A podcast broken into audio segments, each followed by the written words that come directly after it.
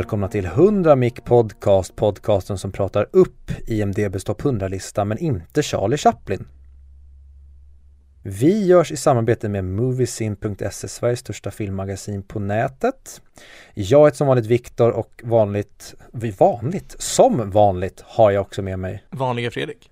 Hej vanliga Fredrik. Och vi har en äh, återkommande gäst. Välkommen back Axel Lande. Hello there. För er som inte har eh, lyssnat tidigare så är det här eh, gästen vi har med är då Alexander Wahlgren som gästat oss i, vad är det, fem avsnitt tidigare?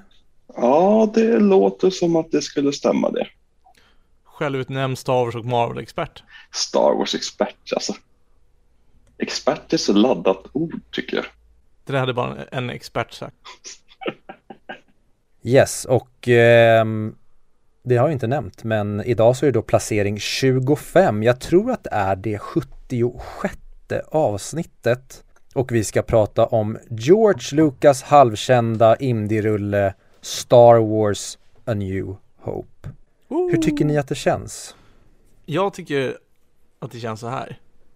Att vi måste ta tag i bollen direkt. Den som rullar. Prequels. Åh oh, nej, snacka om att gå från en av de bästa känslorna man kan ha om film till att gå en av de sämsta känslorna man kan få för filmer. Uh. För det kommer säkert bli lite käftande från er nu, men, men en sak är, är säker. Prequels är ju bättre än sequels. Absolut inte. Men vi, vi, vi kan inte börja med att gå ner för det hålet och vad jag minns så avverkade vi och också, för er som inte har lyssnat tidigare, vi avverkar även alltså sequel Star Wars-filmerna, Episod 7, 8, 9 i eh, Return of the Jedi avsnittet högre upp, längre ner på listan blir det. Så för er som vill höra vad vi tyckte om sequel-filmen, alltså Episod 7, 8, 9, kan ni lyssna på det avsnittet. Men vi har ju då tillsammans i helgen som varit sett Episod först 4, alltså veckans film. Sen passade vi på att se Episod 1, 2 och 3.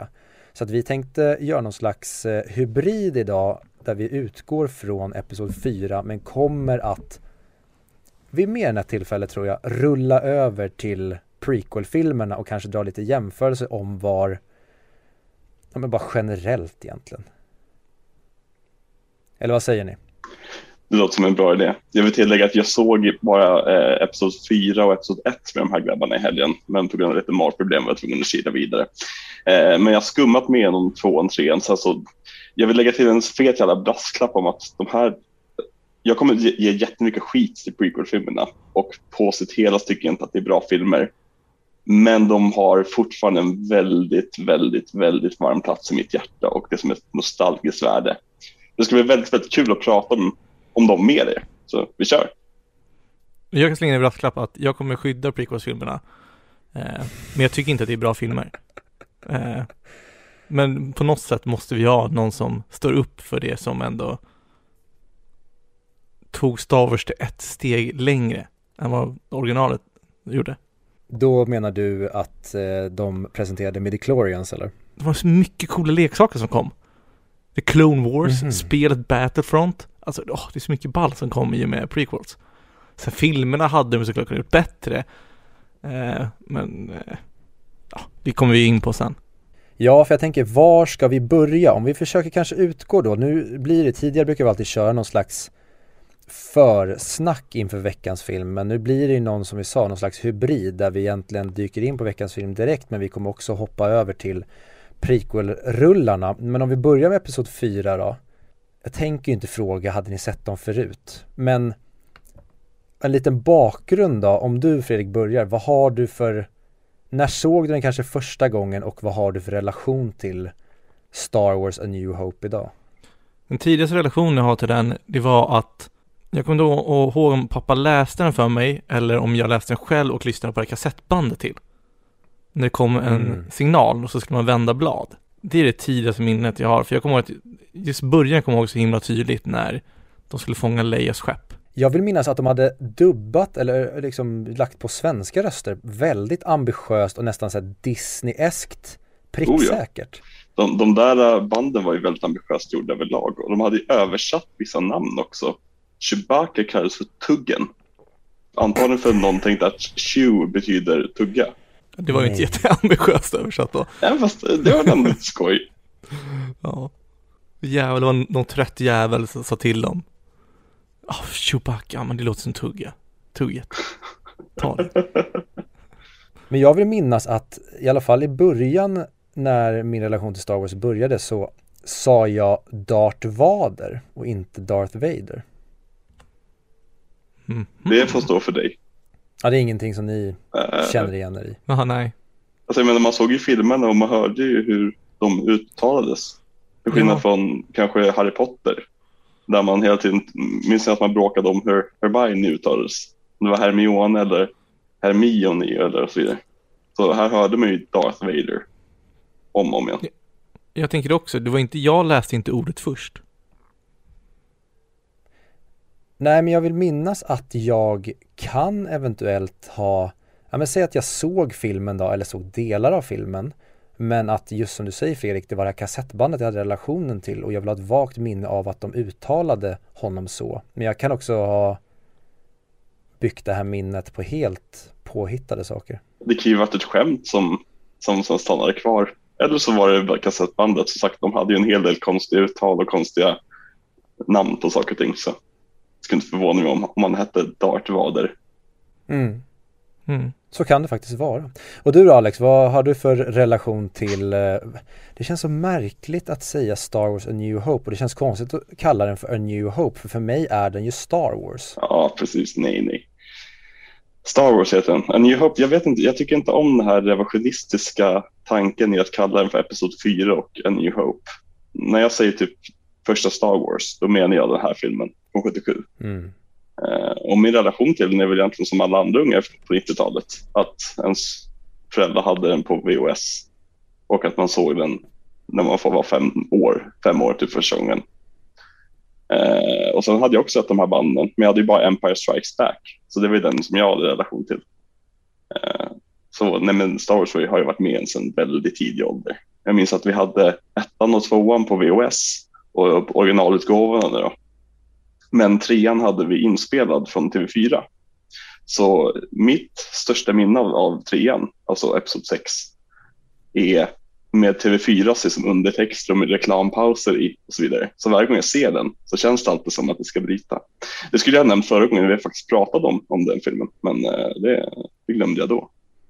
Ja, för i den sitsen vi befinner oss just nu, då finns ju inte Empire och Return of the Jedi, utan vi pratar ju bara om den här filmen som om den bara fanns på egna ben.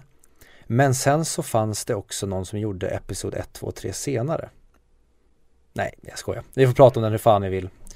Men var skulle ni vilja börja då i filmen? Börjar vi från början med den sjuhelvetes knocken i ansiktet som det är efter 20th Century Fox, Lucas Arts och in a Galaxy Far Far Away in a Long Time Ago grejen. Och sen så säger det bara smack och så åker upp Star Wars i facet på en.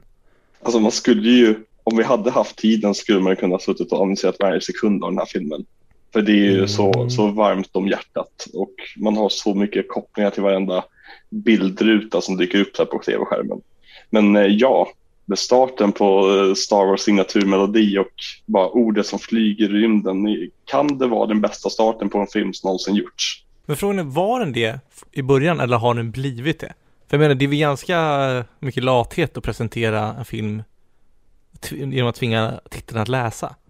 Ja, fast på, på sin yta är det, alltså det är ju ett av de största liksom, manusbrotten som du kan begå, är att liksom, låta tittarna läsa en stund innan filmen börjar. Men det, de använder ju det begreppet på det absolut bästa sättet. Är det alltså, det är en, alltså, musiken, vi, kom, vi kommer att prata mer om musiken, men musiken gör, den multiplicerar känslan i allting den läggs på. Så om en scen är två av fem utan musiken, så läggs musiken på, då blir inte den bara tre av fem, eh, utan den blir som fem av fem. Musiken gör saker, det tar fram det bästa av en sak i Star Wars. Som förtexterna. Utan musiken skulle det vara, okej nu får jag läsa om, om, om att någon Princess Leia har stulit några planer. Men med musiken vill jag säga, oj jävlar, aha, okej, ja men det här vill jag se fortsättning på. Okej, bra setup, bra setup. Så det är som, allting räddas av den här fantastiska musiken av John Williams. Mm, jag håller med. Men, men jag undrar verkligen hur det var för, alltså antagligen var de lika blown away första gången de såg den också. Ja. För musiken är ju, det har, det har ju blivit vad den är av en anledning. Exakt. Eh, men det är ändå kul att, ja, alltså för hade, alltså byter man ut den här musiken till någonting annat, då kommer man ju tycka att det är en ganska lat inledning på film. Men nu som du Ja, säger precis. så är det ju verkligen, okej, ja. ja. Jag är med på det här tåget, jag är med. Mm. Vad tycker du Viktor? Jag tycker de borde startat med eh, Cantina-låten. Men det är bara jag. Nej, alltså jag, jag, jag håller med det ni säger. Och jag tänkte på det nu när vi även såg, för att vi såg ju de här tillsammans med min flickvän som aldrig har sett Star Wars tidigare. Och jag kände ju det sen när vi hoppade över till Episod 1, 2 3 att starten på varje film, även fast man kanske var trött när vi började närma oss, ja men när vi kanske var inne på film 4 då. Det spelar ingen roll för det är som en injektion av energi och glädje och kärlek till film när Star Wars-fonten dunkar igång. Så det är som att man får ett nytt liv varje gång man playar en Star Wars-film. Och sen man får se skeppet komma. Och det, är ju, det, är ju, det går ju snabbt eh, i filmen i början, alltså innan man får se lite action, och stormar skeppet.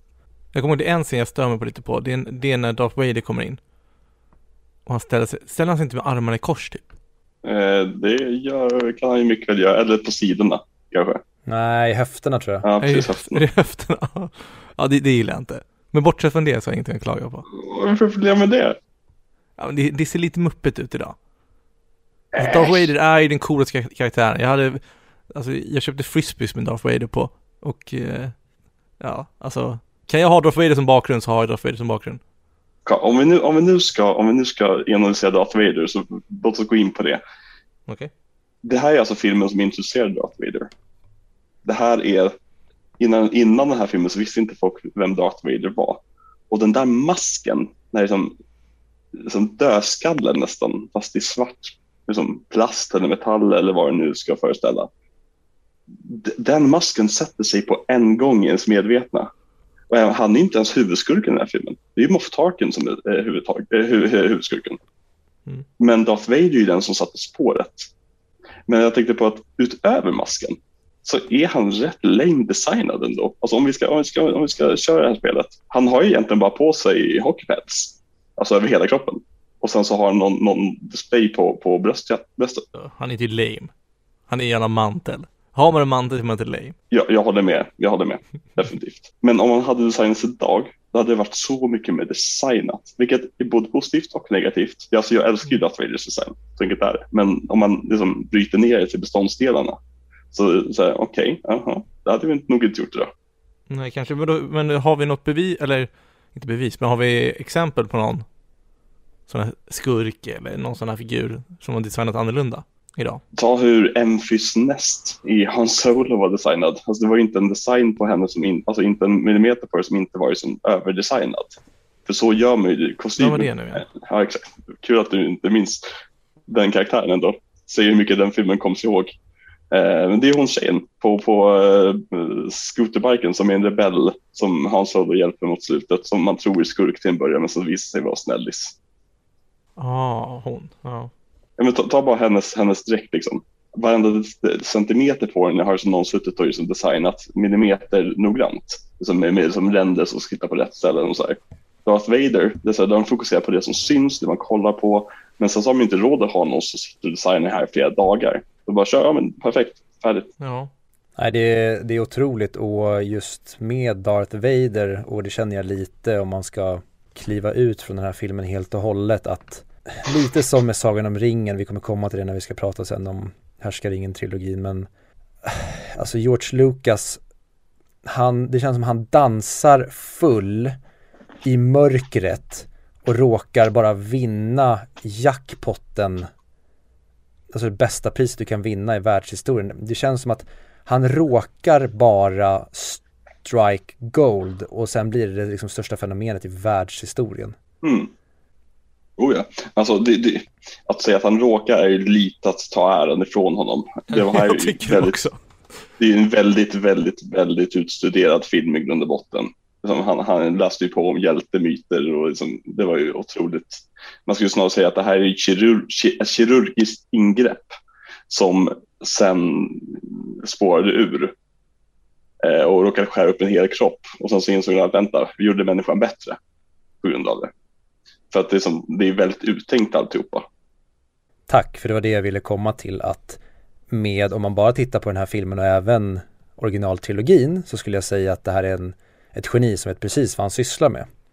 Men med det vi har fått med prequel-filmerna och vad Star Wars sen blev då vill jag ju omyndigförklara honom även fast han inte är värd att omyndigförklara. men jag vill ta allting ifrån honom och säga att du vet inte vad du höll på med. Det blev bara så. Men det är klart att det inte är så. Jag raljerar ju självklart.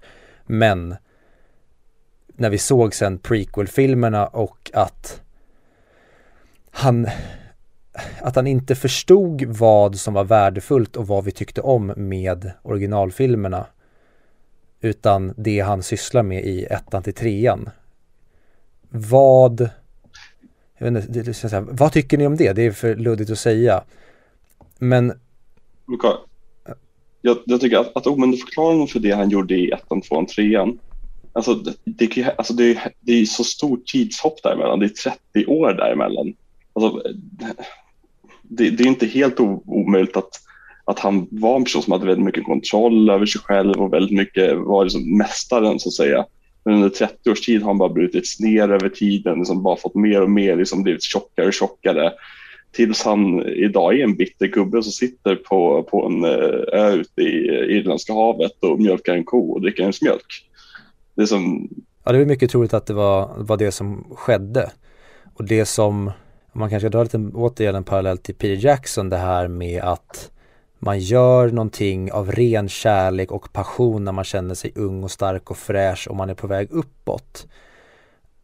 Alltså, man kan, det är svårt att blamea både Peter Jackson men, men, även George Lucas för att de kommer tillbaka och gör det de gör med sina universum för att jag, frågan är om det finns många som har den möj, alltså vad säger man, den hjärnan att skapa det de har skapat som sen har möjligheten att säga nej eller tyglas mm. när det väl är dags igen. Exakt. Alltså jag tycker fan att Peter Jackson, Peter, Peter Jackson är Peter Jackson, eh, att han är en värre kålsupare där. För där har gått mindre tid. Alltså det är från 2003 till, alltså jag skulle, King Kong var bra men sen så gick det ut för mm -hmm. rätt mhm. snabbt. Ska jag säga. Och där är det samma sak, ingen sa nej. Men också han borde ju lärt sig av tidigare misstag. För alltså, där jag kan skydda George Lucas är ju att det känns som att mycket av hans fascination till att göra de här filmerna, alltså förutom coolt filmer, det är ju också att, eh, alltså speciala effekterna, CGI blev utvecklad. Mm. Så då, han såg ju bara, shit vilka möjligheter vi kan göra här. Men sen ser vi nu att Exakt. 20 år efter så märker man ju att de håller inte så bra tyvärr. Och det, det förstörde också filmen genom att antagligen skådespelarna kunde inte leva sig in i, i sina karaktärer lika bra, de kunde inte skådespela lika bra, de, de vet inte vad som händer runt omkring dem. Och inte tala med att George Lucas kanske inte borde skriva dialog. Han borde nog inte skriva manus överlag, hoppas inte bara dialog utan även struktur och liksom flow i filmer. George Lucas borde vara en person som sitter i ett rum och kastar ur sig idéer som sen talangfulla manusförfattare som är hungriga som vill bevisa någonting använder sig av för att liksom, visa och berätta mm. en story. Att han är jävligt bra på att komma på balla idéer. Det tar jag, kommer jag aldrig ta ifrån honom. Det som hans idéer har väckt nog, alltså, om man bortser från Bibeln så skulle jag säga att hans idéer har väckt flest idéer i, i världshistorien. Mm. Liksom. Det, det, det, går inte att, att ta, ta bort från honom det som den vikten som han har lagt på populärkulturen bara med sin hjärna. Det är ju... Ja, ja alltså ja. själva grundidén bakom pre prequels-filmerna på vad som händer tycker jag är jättebra. Men sen utförandet tycker jag är mycket, mycket sämre. Alltså allting, det går för snabbt, så, så, det är klumpigt, det är, jag vet inte. Men så mm. grundtanken med. Det är så mycket med prequel-filmerna som jag tycker om och som jag tycker är spännande. Till exempel att man placerar den i liksom tiden precis när vi går från republik till, eh, till ett imperium. Det är jättespännande tidsperiod att placera i. Men tyvärr tycker jag att filmerna tröttnar på den idén och vill liksom inte riktigt utforska vad det här betyder. Och, och liksom, det känns som att George Lucas kommer på en jättekul liksom, outline till en början och sen vet inte hur han ska fylla den från A mm. till Ö. Och det är mitt största problem med prequel-filmen, att du, du, har tre filmer på att berätta hur, om hur den här Anakin Skywalker blir den ondskefullaste liksom, personen i universum, typ praktiskt taget. Som, liksom, det är det vi ser Darth Vader som. Och jag tror liksom inte på att man, han går från en scen till att liksom, vilja rädda Padme till att nästa scen slakta barn till höger och vänster. Det, och du har tre filmer på dig att, att göra det här. Och du gjorde det inte. Och därmed har, har du har misslyckats med grundpremissen till varför den som vill göra de här filmerna. Mm. Men vad, alltså... Det, och det, därför blir jag så jävla provocerad bara. Alltså, sagt, jag kan ju se dem och jag tycker de är roliga att se. Jag, jag är roligt när jag ser dem. Och jag är ju sagt väldigt nostalgisk, men jag, jag, jag gillar han verkligen inte när jag kollar på dem. Nej, för det var lite det jag, jag, jag, jag måste säga det, att jag är mycket mer positiv till framförallt Attack of the Clones än vad jag var inför den här titeln. För jag minns den som, ja men som en av de sämsta filmerna någonsin rent vad, vad den håller på med och vad filmen handlar om, vart vi är på väg. Men jag måste säga mm. att den växte i mina ögon och det, då menar jag verkligen inte att den växte till någon slags godkänd nivå. Den växte från kanske en och en halv av fem till två av fem. Men både Phantom mm. Menace och framförallt eh, Revenge of the Sith jag, jag känner bara att det finns så himla mycket här som egentligen bara glöms bort och det känns som att George Lucas har nästan som han suttit med en tuschpenna och ritat grejer han tycker är häftigt. Och sen en kvart innan mm. så här, hörru du vi har premiär om en kvart.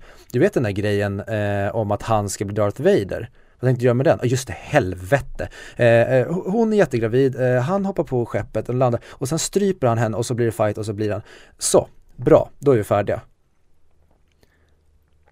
Nej, men jag håller med helt. Det är, jag sagt, det, det är ett, ett snyggt paket men, men som inte har någonting i sig. Förutom väldigt, väldigt, väldigt, väldigt bra musik. Ja, och tillbaka till det du sa Fredrik, det här med att men man kanske såg möjligheten med ny teknik att göra det.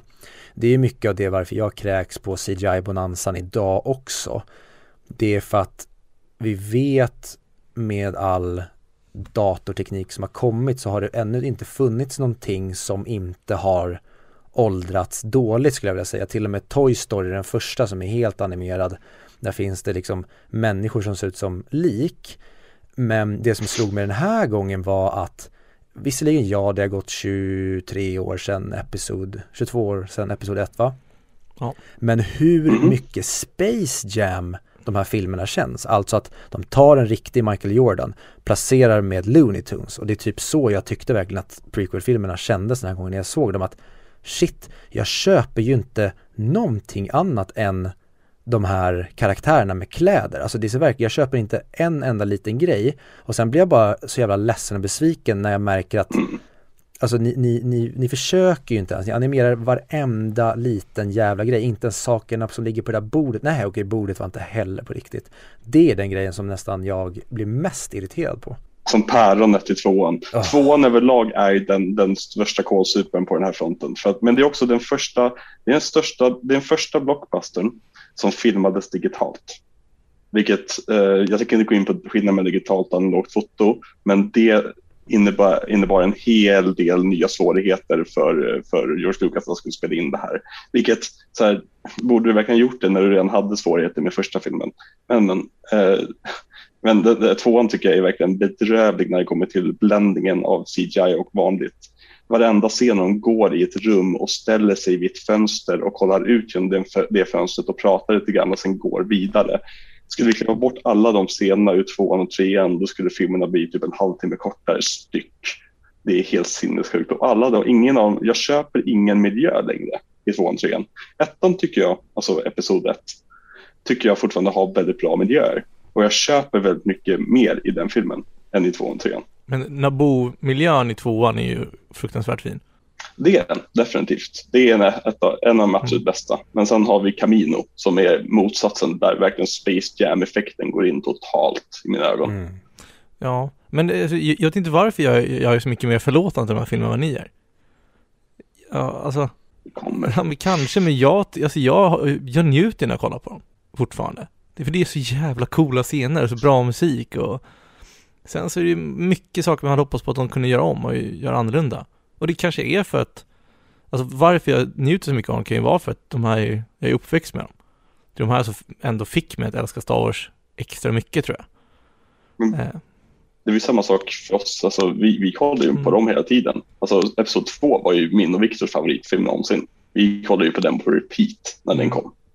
Eh, så det handlar inte om att vi inte har älskat de här filmerna. Men jag tror att, jag tror att det handlar om att jag i alla fall, du, du och jag Fredrik, vi, vi letar efter olika saker Mm. i filmerna.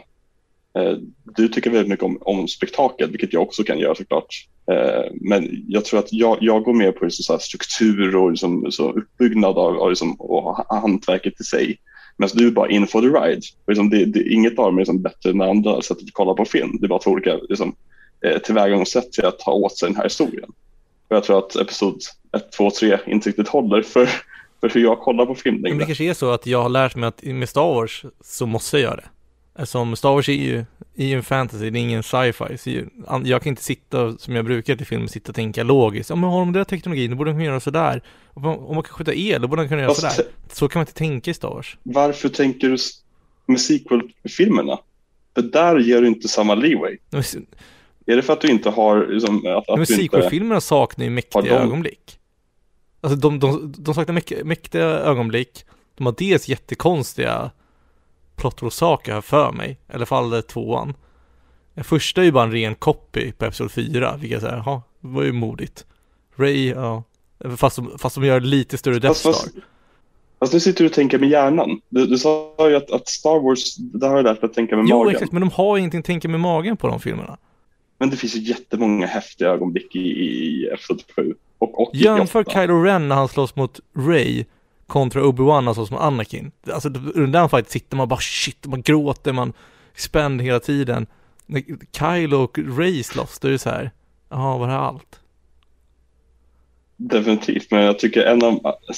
Nu ska vi inte prata om sequel. Jag tänkte precis skriva och säga stopp på belägg, ni får inte prata om sequel-filmerna.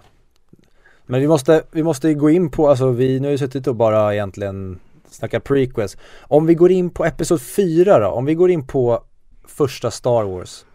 Vad är Ja. det ni tycker, va, varför, eller ni har inte ens sagt det men jag förutsätter bara det. Var, vad är det som är så bra med den första filmen vi får se i det här universumet? Vad är det som gör att man fastnar, inte bara som värld utan som film?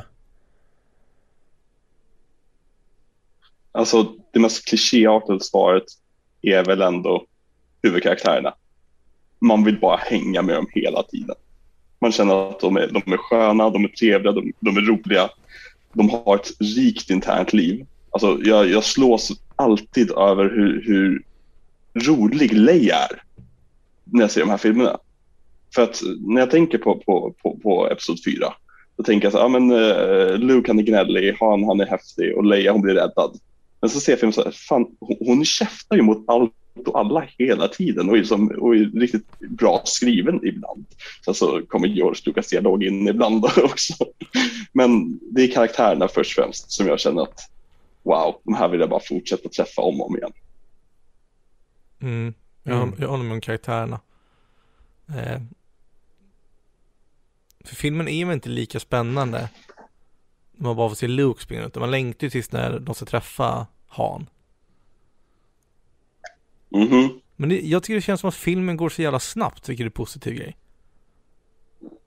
Jag kommer ihåg nu, nu när vi kollade på den, var det så här, ja nu är det säkert, nu kanske gått 20-30 minuter och då har det gått en timme och 20 minuter typ. Definitivt, det är en film som rör på sig 100%. Den är ju klippt till Mm. perfektion. Berättade jag förra gången om, om Marshall Lucas. Nej, säg. Okej. Klipparen av den här filmen, originalklipparen av Episod 4, är ju Marshall Lucas, det vill säga eh, George Lucas exfru. Eh, och hon är ju den som har kommit med väldigt många idéer som räddade filmen till slut. Hon, hon var den som tog den från en film som många ansåg var liksom osebar till en film som ja, är Star Wars idag. Till exempel hennes idé att klippa tillbaka till kontrollrummet när de attackerar dödsstjärnan för att man ska få en känsla över att det, de har ett hot mot sig. De har dödsstjärnan som kommer runt hörnet, så vi måste se de här människorna på marken. Eh, det var inte en del av George Lucas plan från första början. Hur som helst, eh, hon eh, skiljer sig sedan från George Lucas efter några år, jag minns inte exakt hur många, eh, och gifter sig med en målare har jag för mig. Eh, F, förlåt, efter, Men är det här innan eller är det efter originaltrilogin är färdigspelad? det här är efter originaltrilogin, eller möjligtvis typ mellan femman och sexan. Någonstans. Alltså, men det är det är efter första filmen, innan prequel-filmerna.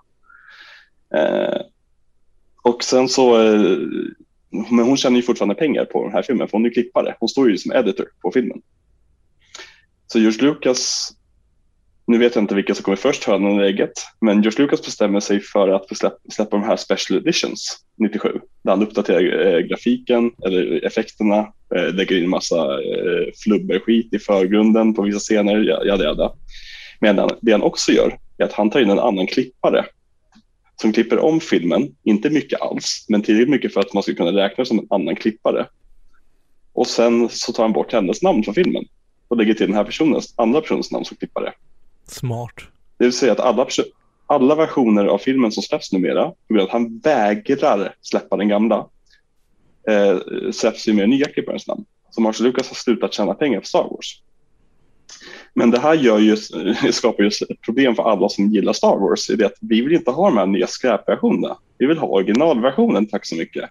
Men George Lucas vägrar ju släppa den för att då skulle Marshall Lucas börja tjäna pengar på det här igen. Och det här är ingenting för att som han har, han har gått ut med det som är uppenbart, men när man lägger ihop pusselbitarna så blir det rätt uppenbart för mig i alla fall att George Lucas är rätt girig. Men han, tor- han torskar väl lika mycket pengar? Oavsett. Ja, okej, han är han skadeglad då, så att säga. Ja men det låter ju verkligen som, jag vet inte vilken film jag tänker på, men där det är någon framgångsrik person som blir lämnad av den den älskar för att den har förlorat sin mänsklighet och sen så spenderar den resten av livet och bara vara typ självdestruktiv och försöka göra den här personen som lämnade den allt illa som det går av bara ren bitterhet. Ja, precis. Så det var en liten tillbit om klippningen av den här filmen. Ja, för det är ju också en, som du säger, alltså det är en otroligt avgörande del i filmen, precis som egentligen alla komponenter. Men en grej som jag tänkte på nu, jag har säkert tänkt på det tidigare, men den här gången, det var att det är så oerhört ballsy att starta filmen med att vi får följa två plåtburkar Mhm, innan liksom våran hjältemyt kommer in i bilden. exakt. Och jag, jag blir alltid lika amazed över hur mycket karaktär Anthony Daniels får ur den där masken utan att ens röra den enda min. Mm. Det är helt absurt hur mycket man känner för C3PO. Alltså, han har ett helt platt ansikte. Ja men alltså det är framträdandet i guld.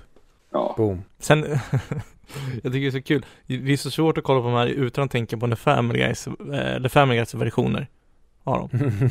Till exempel de skjuter ut eh, rymd, rymdkapseln, heter det tror jag. Och de bara, nej, men det är ingen levande ombord, skjut den inte. Vilket är också idiotiskt move. Men om filmen är tillräckligt bra så köper man sådana saker. Och framförallt om det är en fantasy och inte en sci-fi. Som du lärde mig Viktor.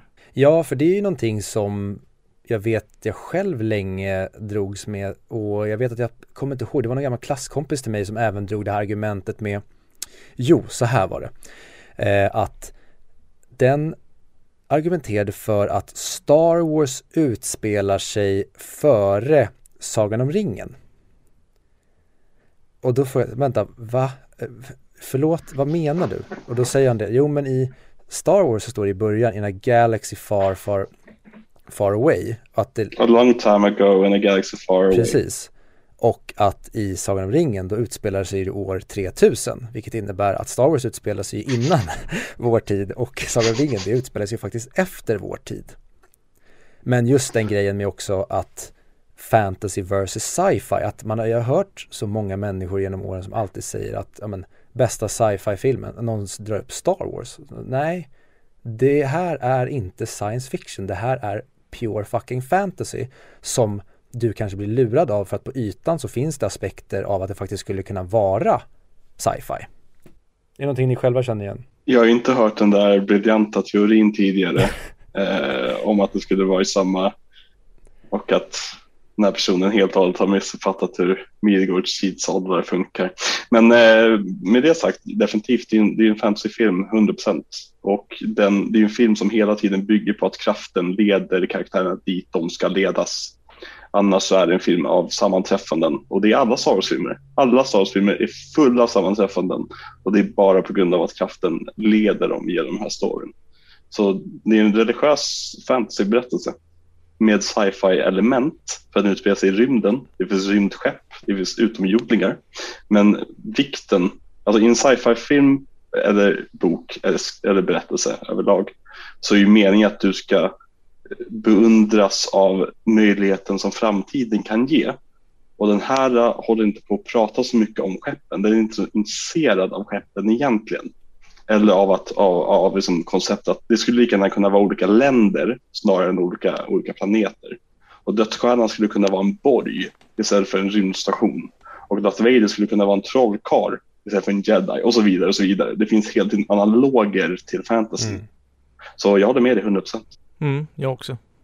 Men vad bra, det var ju tråkigt om vi eh, var oense. Nej men för det är ju noll prat om teknologi och teknologiska saker. Förutom de pratar om bränsle väl i episod 8. och i Soulbow.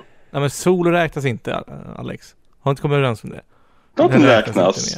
Det, det, Solo blir bättre och bättre för varje gång jag ser Varje gång Darth Maul kommer krypa på sina åtta ben. Det finns inga sequels, vad är det ni inte förstår? Det finns bara Episod 4, Episod 1, 2, 3. Ja, just det. Fan vilken hemsk värld. Det, det är som att ni hela tiden så här, okej okay, men nu pratar vi om det här så är ni bara, hörru ska vi gå ut på skolgården och göra upp eller? Så bara, jag har sagt att ni inte får slåss. Det är det enda ni behöver komma ihåg. Men tänk, tänk om vi hade varit här nu att han har bara släppt 1, 2, 3 och 4. Så vi sitter och väntar på femman. Så, man, så ni känner ändå så hoppet om att shit, men fyran var ju mycket bättre än ettan, tvåan, trean. Nu hade de ändå tanken bakom det. Alltså jag skulle ju inte ha varit Star Wars-fan. Alltså jag skulle, jag skulle, jag skulle se lite grann som, som jag ser Fast and the Furious. Alltså jag tycker inte om 1, 2, 3, 4. Och femman tyckte jag var en genuint bra film. Men jag är inte taggad på framtiden. Fast and Furious är ju mänsklighetens svarta får. Ja, jag tycker det känns svårt med sådär. Det är inte det vi ska prata om. Men, nej, men jag tycker att, att, att se det här som nummer fyra är, är verkligen att dra ner den i, i en smuts den inte hör hemma. Det, det här, det, om någon Star Wars-film kan stå på egna ben så är den här filmen. Vilket också är så märkligt när man tänker på allting som man tänker är Star Wars som inte är med i den här filmen. Ta bara posten. På posten har vi Luke Skywalker som står i mitten med inoljat bröst som håller ett lasersvärd uppe i, uppe i himlen.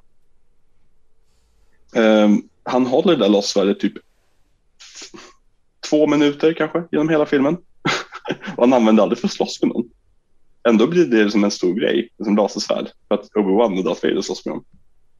Eh, kraften i den här filmen används inte för att röra saker, utan bara för att manipulera folk.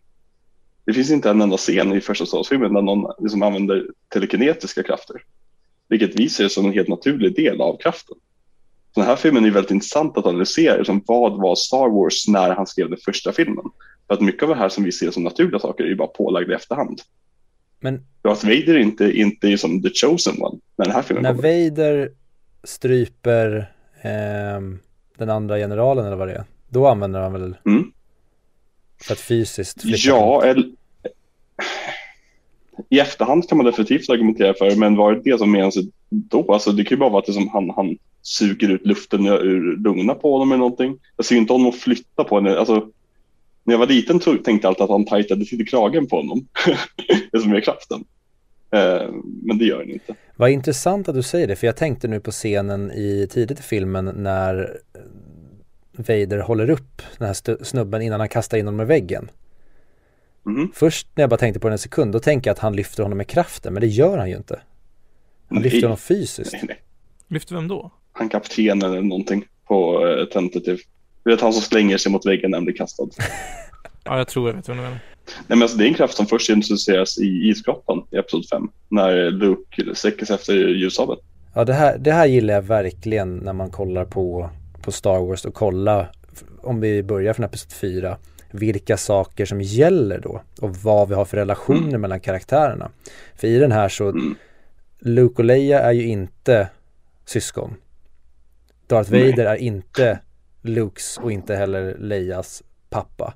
Men skulle du prata med vem som helst idag så är det mm. några av de viktigaste och största sakerna inom hela den här mytologin. Precis, och Darth Vader är ingen Sith. Han är en jedi oh. fortfarande. Och det är och. också en grej om man ska hoppa in lite tillbaka i prequel-filmerna. Jag älskar det som finns i originaltrilogin det här med att, ja men join the dark side-grejen, att det finns ont och gott ändå, men att som i prequel-filmerna där det uttalat blir att Palpatine, han, han vill ju typ rakt ut säga att jag vill göra världen mörk. Och det köper inte jag, jag gillar mer att det är, man har, det är en, en jedi som har gone bad eller han har bytt bara politisk åsikt och gått över till ett annat lag. Men han är fortfarande en jedi. Det finns inte att du blir en helt anna, ett helt annat skrå för att du ja, har blivit eh, oren eller vad man ska säga. Mm. Det hade varit intressant att se en alternativ Star Wars sequel, alltså en alternativ nummer fem, alternativ nummer sex och en alternativ nummer ett och tre. Där vi går på bara sånt som etablerades i första filmen. Mm. Det vill säga att det, liksom, det finns inget sits. Det, lasersvärd kanske inte är ett vanligt jedi-vapen. Det kanske bara används av vissa. Det är ett jedi-vapen, kanske fler jedi-vapen. Liksom, man går till verkligen grunden, vad sin alternativa verkligheten vad skulle kunna vara. För att jag tror, i, i, i mångt och mycket tycker jag bättre om den bilden. Sen vet jag inte om det skulle bli så bara i slutändan. Där kanske bara en massa önsketänk och eh, revisionistiskt tänkande i efterhand. Men eh, det hade varit intressant i alla fall. Ja, och jag kan känna det att nej, förmodligen hade det vi vill ha och det vi fantiserar om inte varit bra. Men mitt problem är att det vi har fått, inte i episod 5 och 6 då, men i 1, 2, 3 och även 7, 8, 9 för mig. Det är så, och det, det största brottet jag tycker att de begår, både George Lucas och även Disney Wars, det är att ni tar inte tillräckligt med hänsyn till originalmaterialet. Framförallt inte i prequelsen som faktiskt utspelas innan. I sequelsen kan jag köpa det. För där bygger du på någonting och gör någonting saker och det kan ändras ni kan ändra saker med informationen som vi får reda på senare. Men du får inte ändra förutsättningarna i någonting som sker innan. Och det är det största problemet mm. jag har med Episod 1, 2 och 3. Jag hade ja, men förlåtit väldigt mycket, kanske mycket av den dåliga strukturen och det dåliga etablerandet av Anakins turn to the dark side och det.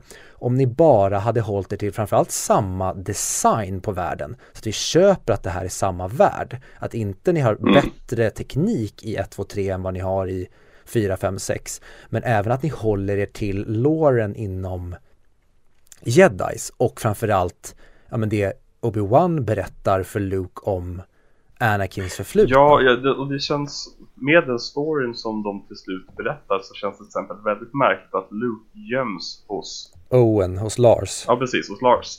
Det känns som den sämsta planen någonsin. Men nu ska vi ska inte prata plot holes, men det, det som, sådana saker händer i prequel-filmerna hela tiden som säger men varför gjorde ni sådär? Jag vill inte bo, leva i en värld där Darth Vader byggde C-3PO. Och det känns ju som, det, det är ett, ett, low shot mot filmen som alla, alla tar upp, men det, jag tycker det är så emblemiskt för problemet med de här filmerna på den punkten. Att du måste inte koppla ihop allting. George Lucas var jättenära att ha med en, en ung Han Solo. Och då känner jag att tack gode gud för att du inte gjorde i alla fall det. Alltså jag gillar att Darth Vader byggde C-3PO. För då får, en, alltså då får man en blick på hans andra sida. Alltså jag gillar ju att Anakin var den här empatiska människan som verkligen brydde sig om andra och ville hjälpa folk. Men kunde han bara inte byggt en robot? Så att säga. Måste det vara C3PO? Alltså det finns ju ingenting i originaltrilogin där man någonsin säger att aha, vänta. Det här personen är byggd av Darth Vader. Men vänta nu, en grej som slog mig nu. Aha. Är inte C3PO med Shmi på Lars farm i prequel-filmerna? Jo.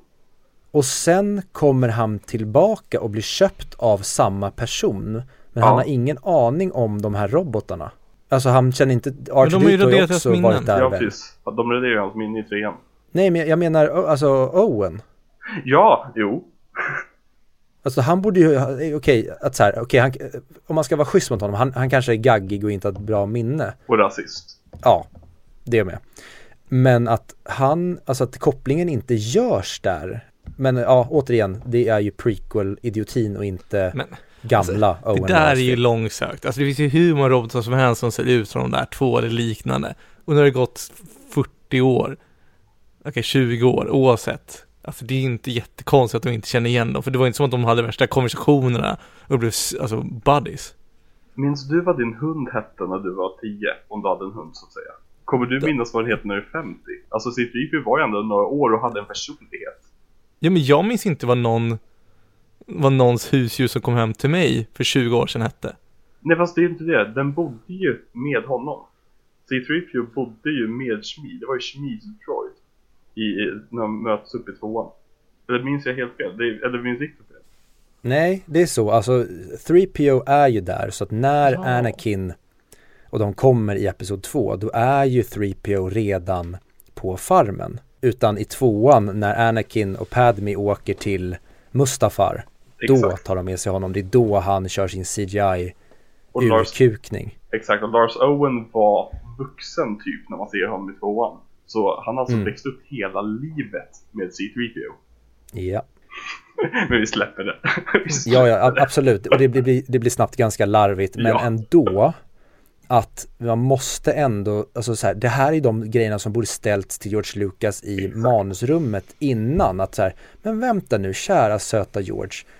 Det här går inte ihop och det här går inte ihop och ingenting går ihop. Vad är det som händer? Men då är det väl den att för stor, för mäktig, för full på sig själv och ingen vågar säga emot och så blev det som det blev. Nej, exakt. Det är ju som ett, ett litet problem som visar det stora problemet.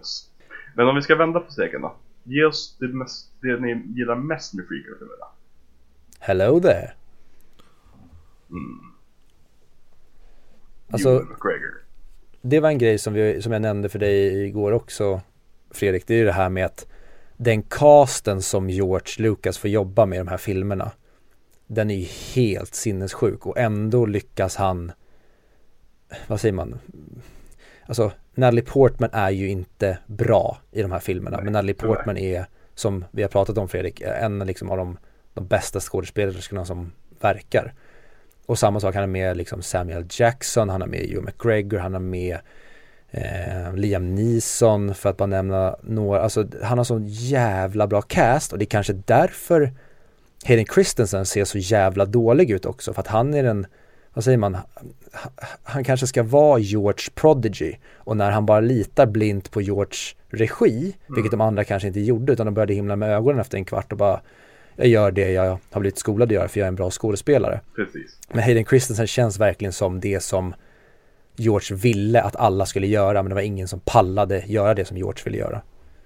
Ja, nej, alltså det är verkligen Det märks ju i prequel-filmen att när du har med en skådis som är bra, som är riktigt bra, som inte behöver regin riktigt Då briljerar de i sina roller som Christopher Lee i rollen som Saruman Nej, förlåt, Mm. vad heter han? Eh, Count Dooku. Count Dooku, exakt eh, Eller Hugh McGregor som Owen De, de, de, de sover ju sig, sig igenom sina scener, fast på ett bra sätt Alltså inte att de ser sovande ut Utan de kan ju som de spelar med röven Medan typ Jake Lloyd eller eh, Hayden Christensen och i vissa fall Natalie Portman. Eh, Natalie Portman skulle dock skylla på mer på manuset. Men i deras fall så behöver de behöver en, en person som säger åt dem så, men vi jobbar med det här, vi jobbar med det där. Eh, och George Lucas är inte den regissören. Han är den regissören som ställer sig 10 meter bort och skriker More feeling! Som, och det är bara så han jobbar, han, han är en spektakelregissör. Därför han aldrig borde regissera de här filmerna i första början. Mm. Jag älskar att få se mer av världen. Att få se mer av Lorne. Att få se mer av jedis, hur de var. Mhm. Vilka de är och eh, alltså vem, alltså jag vill ju läsa mer om Lore. Så, vad, vad var Mace Windows specialitet? Vad var han bra på? Och vad, vad gjorde den där killen? Vad gjorde hon där? Mer av världen och det är det som prequels gör så jäkla bra tycker jag. Att de introducerar världen för en. Mm. Sen filmerna är inte så bra, absolut. Men alltså, de här har ju verkligen fått så många människor att älska Star Wars ännu mer. Star Wars som koncept, inte just de här filmerna återigen, vill jag lägga till. Och det är därför jag gillar dem så mycket, för jag vill bara vara i den här världen och då är filmerna egentligen det bästa jag har. För att få vara i världen innan 4, 5 och 6 Jag tycker inte man får hata på prequels för mycket. Jag tycker det är... Klart Alltså, man får, det är dåliga filmer. Ja men, ja men, så dåliga är de inte tycker jag. Det finns sämre. Och det känns som att ofta så letar man hellre efter felen snarare än att njuta. Alltså det låter inte som att det är jag som säger det här, för i vanliga fall är inte det här jag. Men just med prequels så känner jag att de får så jävla mycket, de får för mycket onödigt hat. De har så nu jävla förstår du mycket hur coola jag känner saker. när ni pratar om sequelfilm. Jo men det, den är ju legitim. Nej, men, är det alltså jag tycker det. Men, men nu ska vi inte prata sequels för det har vi gjort ett avsnitt. Men alltså allt från, alltså fighting, för alla, alla, det är det är lite ironiskt att prequels är uppbyggda på samma sätt alla tre filmer typ. Börjar mäktigt och sen så blir det långsamt uppbyggande för sista fighten igen. Så, alltså, så är alla tre filmer uppbyggda. Jag tycker inte att någon av sequels, alltså den tredje börjar mäktigt. Men jag tycker inte om den, den sekvensen. Den första tycker jag inte alls börjar mäktigt. Den börjar ju med att man ser ett skepp flyga in och sen så kommer två jedis av och de är mystiska och det är spännande. Och sen går det rakt ner i pannkakan på en gång i mina ögon. Och, Åh, och coolt. tvåan, ett, flyg, ett skepp kommer flygande väldigt häftigt genom dimman i Coruscant. Och sen så går vi rakt ner i pannkakan så fort folk kliver av det skeppet. Men de jagar ju inne på baren och allting. Exakt. Tre på bandtanter. Coolt. Åter till vad jag tycker är det bästa med dem är ju återigen det sista i varje film. När man verkligen får se det är allt de, allt det de har byggt upp mot. Allt från Obi-Wan vs Anakin, Darth Maul vs Qui-Gon Jinn och Obi-Wan. Eller bara när man får se klonarmén komma in i tvåan. Åh, wow. Det var så coola de här laserkanonerna som sköt en laserstråle som höll i sig längre. Så typ skar av gubbar. Grejen också med prequel-filmerna är att det jag gillar med prequel-filmerna det är det som jag redan har från tidigare Star Wars-filmer.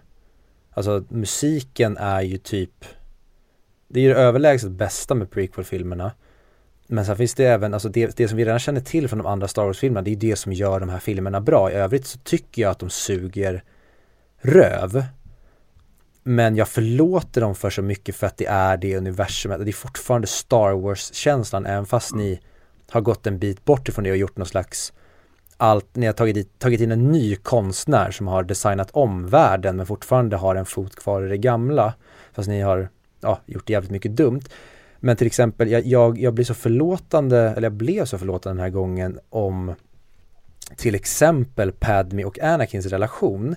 Inte för att den porträtteras bra, utan för att så här, ja men George, du har någonting här, det finns någonting här. Och du borde ha sett vad en kompetent regissör kunde gjort med deras relation och vad de här tre filmerna faktiskt hade kunnat vara. Och de grejerna kunde jag glädjas mer åt den här gången mer än tidigare. Du har blivit arg för allt sumpande och uteblivet, alltså, eller vad säger man, man har dåligt, tagit dåligt hand om potentialen. Men den här gången var det så här, George, du är så jävla bra, du gör så jäkla mycket bra.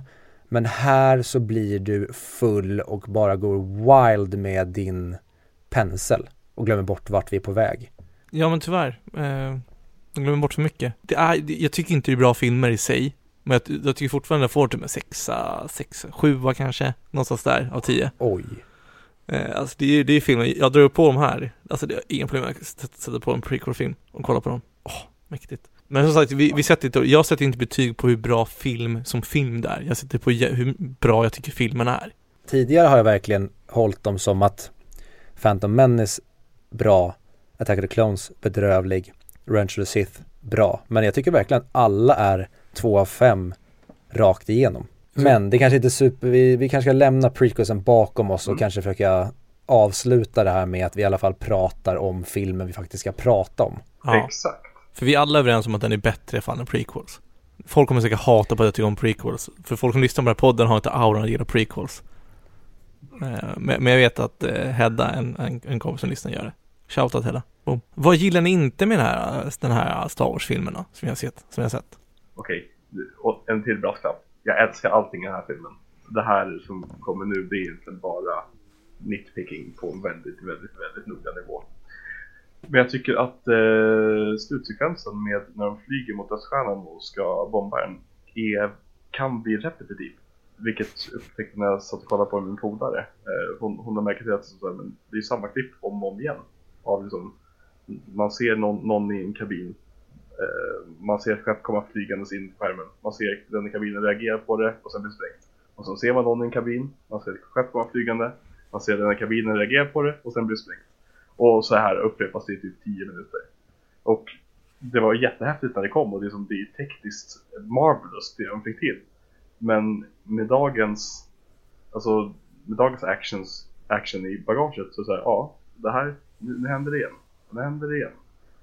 Eh, Så det är väl nog det jag ogillar mest med Episod 4. Mm. Mm. Nej, jag, jag kan hålla med. Jag kan tycka att, som du säger Alex, när det blir repetitivt, då blir det att jag börjar titta på eh, omgivningen. Och det som den här filmen också, eh, till skillnad från prequelsen, är att när jag börjar titta på omgivningen och inte fokusera, när jag, när jag tas ur filmen så att säga, då är fortfarande filmen typ det snyggaste som går att se. Varenda liten detalj i den här filmen är så ambitiös och snygg så att även när jag känner mig lite så här men nu får ni komma fram till målet och skjuta här eller så får Darth Vader skjuta ner Luke någon gång. Då spelar det ingen roll för att allt jag tittar på är så jävla snyggt gjort och jag blir så otroligt imponerad över hantverket, hur de har lyckats få till det här med all perspektivförskjutning och alla små knep som Oh, ja. George Lucas faktiskt gör. Och det har ju tyvärr inte eh, prequel-filmerna utan när jag tittar på prequel-filmerna då tas jag ur filmen och när jag börjar titta på omgivningen i rummet då kräks jag. Mm. Ja, jo, verkligen, verkligen. Eh, jag vill plugga att alla får in på Corridor Crew och kolla på deras eh, video om eh, specialeffekterna i Star Wars. För att arbetet som gjordes med alla specialeffekterna i Star Wars på 77, det är helt sinnessjukt. Alla, all, alla effekter är gjorda in camera, det vill säga att de har lager på lager på lager av saker som händer. Och eh, det är jättesvårt att förklara. Eh, gå in och kolla på videon och, och få era sinnen sprängda över hur mycket arbete som är lagt på den här filmen. För att inte tala om Episod 5 där de fyrdubblade antal saker de behövde göra. Mm. Jag håller med, jag har också sett dem. Eh, så det var bra. Bra tips Alex. Eh, men Victor, vi skulle släppa prequel så prata inte mer om vad du spyr av att titta på dem och så vidare. Tack. Men Förlåt. jag håller ju med dig om, alltså när det är verkliga rum. Det kommer att vi satt och pratade om när vi såg prequels.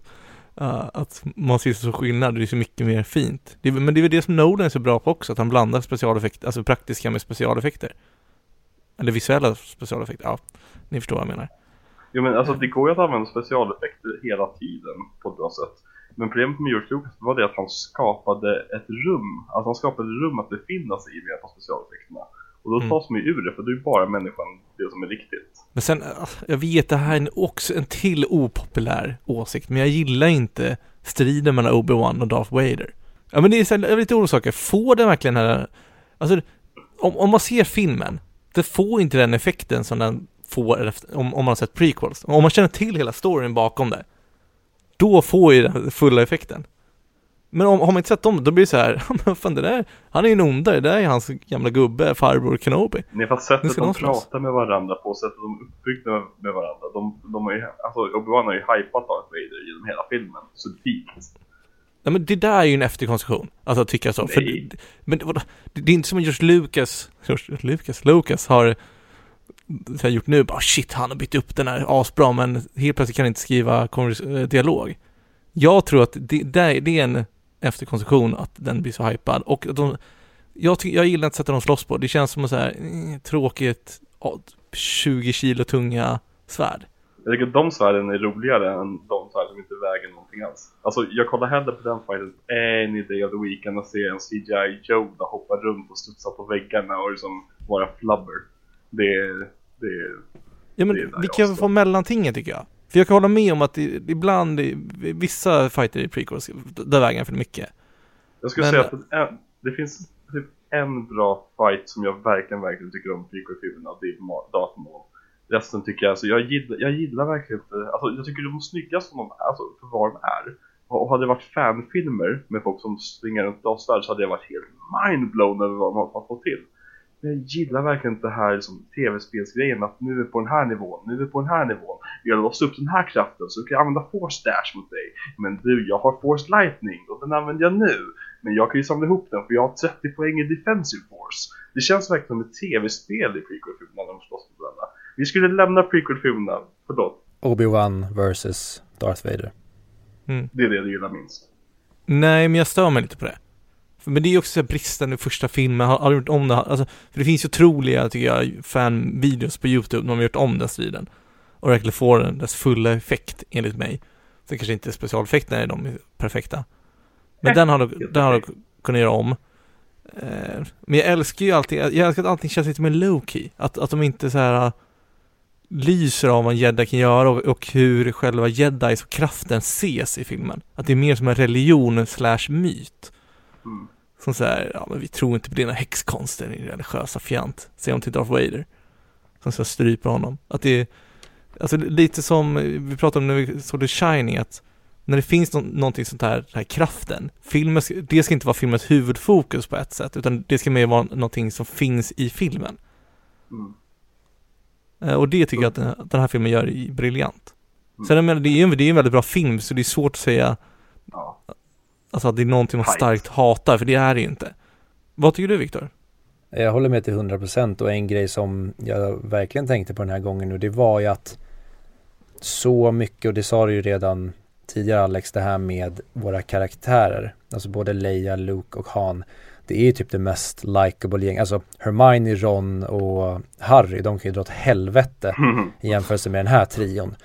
Och just det att det känns så mänskligt och det här är karaktärer som det känns som att de gnabbas på riktigt när de gnabbas. Det känns inte som att någon har skrivit åt dem utan George Lucas kanske, kanske skrev att Uh, For every day Leia is uh, hold up in, held up in that cell uh, She's dying inside in, with pain We have to save her Oh Lord, oh Lord Och sen har de då Harrison Ford och gänget, de har sagt vänta nu, det här kan jag inte säga, jag säger det som jag skulle sagt det.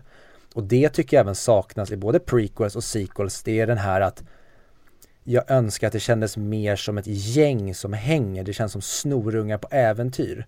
Och det tycker jag inte de får till i, i ja, som jag sa, varken prequels eller sequelsen, även fast jag tycker att de försöker bra i sequelsen, men där tycker jag tyvärr att där är det för mycket SNL överdrivenhet. Det känns inte naturligt. Det känns som att punchens, de verkligen klipps upp för att det nästan ska läggas in ett eh, sitcom-garv efter deras skämt. Mm. Mm.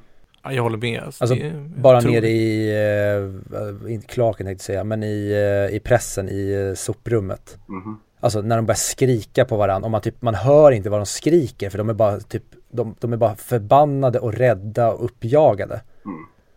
Mm. De bara gormar och jag, den, den naturligheten finns även med i Episod 5 och 6 men finns inte ett spår av i resten av Star Wars-världen skulle jag säga. Men det är väl lite skillnad, för det där känns som att det är tre, för jag, jag, för, jag antar att alla tre var ganska okända inför Star Wars. Så det är tre Mhm. stycken lätt okända skådespelare som bara gör ett roligt projekt. Alltså jag tänker mig typ när man, när man kollar behind the scenes till vänner eller liknande. Alltså det, det är så Ja. villkorslöst i början, att de vill bara där ha kul. Och de lever De i, i levande miljö. ja, så exakt, så de är bara där. Och därför tror jag det blir så avslappnat och så kul Ja. de har jiddrat lite med varandra. Medan på prequel så då kommer liksom Samuel Jackson och alltså Liam Neeson och så vidare. Och då blir det mer så helt plötsligt, shit, nu är det här seriös grej. Nu, alltså in, första var liksom startup där alla hade kul på jobbet och sen helt plötsligt kommer HR-avdelningen och stänger ner allt det roliga så nu ska alla sitta och jobba åtta timmar om dygnet. Du ser ju den processen alltså även i originaltrilogin över filmerna. Alltså Ja. Harrison Ford blir tråkigare och tråkigare för varje film som går. För att han vill vara mer och mer sexig eh, filmskådis liksom. Sig. Leia, eh, Carrie Fisher, hon tröttnar ju på det här. Så hon tappar ju helt lusten att vara med i, när, när sexan kommer. Hon ser ju helt sonkad ut, hon är ju rätt hög i den filmen. Eh, men säger ryktet, stämmer inte. Snälla. Eh, och eh, Mark Hamill, han är väl den som växer eh, i de filmerna. Han, han Mm. jobbar ju faktiskt på till skådespeleri, så att säga. Medan de andra går mer och mer på autopilot. Alltså Harrison Ford i sexan, nu minns inte om vi tog upp det för men han, han, han är ju med i Mupparna. Så att säga. När de är på Ewok, alltså och pratar med Ewoks. Vilket jag förstår dem lite grann, men han, han, han, han kollar ju på folk, så han gör ju takes mot kameran praktiskt. De, de fick betalt för att sätta på sig roliga kläder och springa runt och skjuta med laserpistoler. Tre oetablerade snorungar och sen så plockar vi in geniet Alec Guinness som får ge det här seriositeten och kredibiliteten som det faktiskt behöver. Som för övrigt hatade att vara med i den här filmen. Love it. Varför hatar han det? Han tyckte det var trams. Han tyckte att det var larvigt och att det som inte han, han var ju van, van vid seriösa filmer. Nu skulle han spela in någon science fiction film där han pratade om kraften och liksom hade på sig någon dräkt och liksom, nej, nej, nej, han avskydde det. Och sen så fick han tillräckligt stor Paycheck, så han kom tillbaka för fyran, nej, femman, sexan också. Tack och lov för det. Eller de hade ju kanske kunnat fortsätta men jag tycker vi, vi kommer i och för sig prata om det sen när vi ska snacka om eh, Empire men just det var, var vart de tar vart de tar det här universumet i de två kom, eller framförallt i nästa film. Ja. Att de, de ändå får den här stora hitten som de får och sen så ja, gör de det de gör med Empire, det är helt otroligt. Jag tänker så här, vi har ju pratat väldigt mycket om prequels det här avsnittet. Eh, och det var ju så lite det vi utlovade efter första Star Wars. Att Första Star Wars-filmen så pratade vi om sequel, andra så pratade vi om prequel. Sen nästa film kan vi väva ihop hela originaltrilogin. Alex kan sammanfatta i 20 minuter på hur de skapade Star Wars, vad som hände, tidslinjen på bara originaltrilogin. Så det, jag tänker att det vi inte sagt om filmen A New Hope idag kommer vi få sagt på nästa Star Wars-avsnitt. Ska vi runda av och avslöja nästa veckas film, eller? Nej, vi ska landa ett betyg allihopa först. Just det. Jag slänger iväg en 9 av 10 till den här filmen. Jag tycker det är en otroligt bra film, men jag tycker att den inte är perfekt. Så, tack för mig. Eh, Topp 100-listan. Lite längre ner, tycker jag. Typ 35, 40 mick där. Och jag, eh, jag får väl härma dig helt enkelt. Jag sätter 9 av 10 på den här filmen. För den är inte 100% perfekt, men jag älskar den av hela mitt hjärta. Och Mm. den hör definitivt hemma på listan. Och jag minns inte hur jag, hur jag betygsatt tidigare med listan. Eh, så det här skalan kanske blir helt skev. Men jag skulle gissa på, ja men sagt, typ 35-40 någonstans där. Mm. Hade jag bara bedömt den som film, då hade det varit 9 av 10, men hela det mervärdet som den ger mig och hur mycket jag tycker om att titta på den så är den 10 av 10, men jag säger ändå 9 av 10 just därför att det här är inte barndomspodden. Det gör Alex och Sigge så bra. De runkar till barndomen var och varannan sekund. Så jag säger ändå 9 av 10 och jag tycker att den Ja, men jag skulle nog säga 40 mick bara för att safea ändå. Så vi alla gav samma svar. Ja, Fy fan vad tråkigt. Du, du, alltså allt vi har pratat om har varit helt onödigt fram till nu då. mm. Vi, vi borde prata mer om prequels. Vi borde ha specialavsnitt där vi bara, vi kör ett avsnitt om varje prequel-film. Still Verkligen. growing.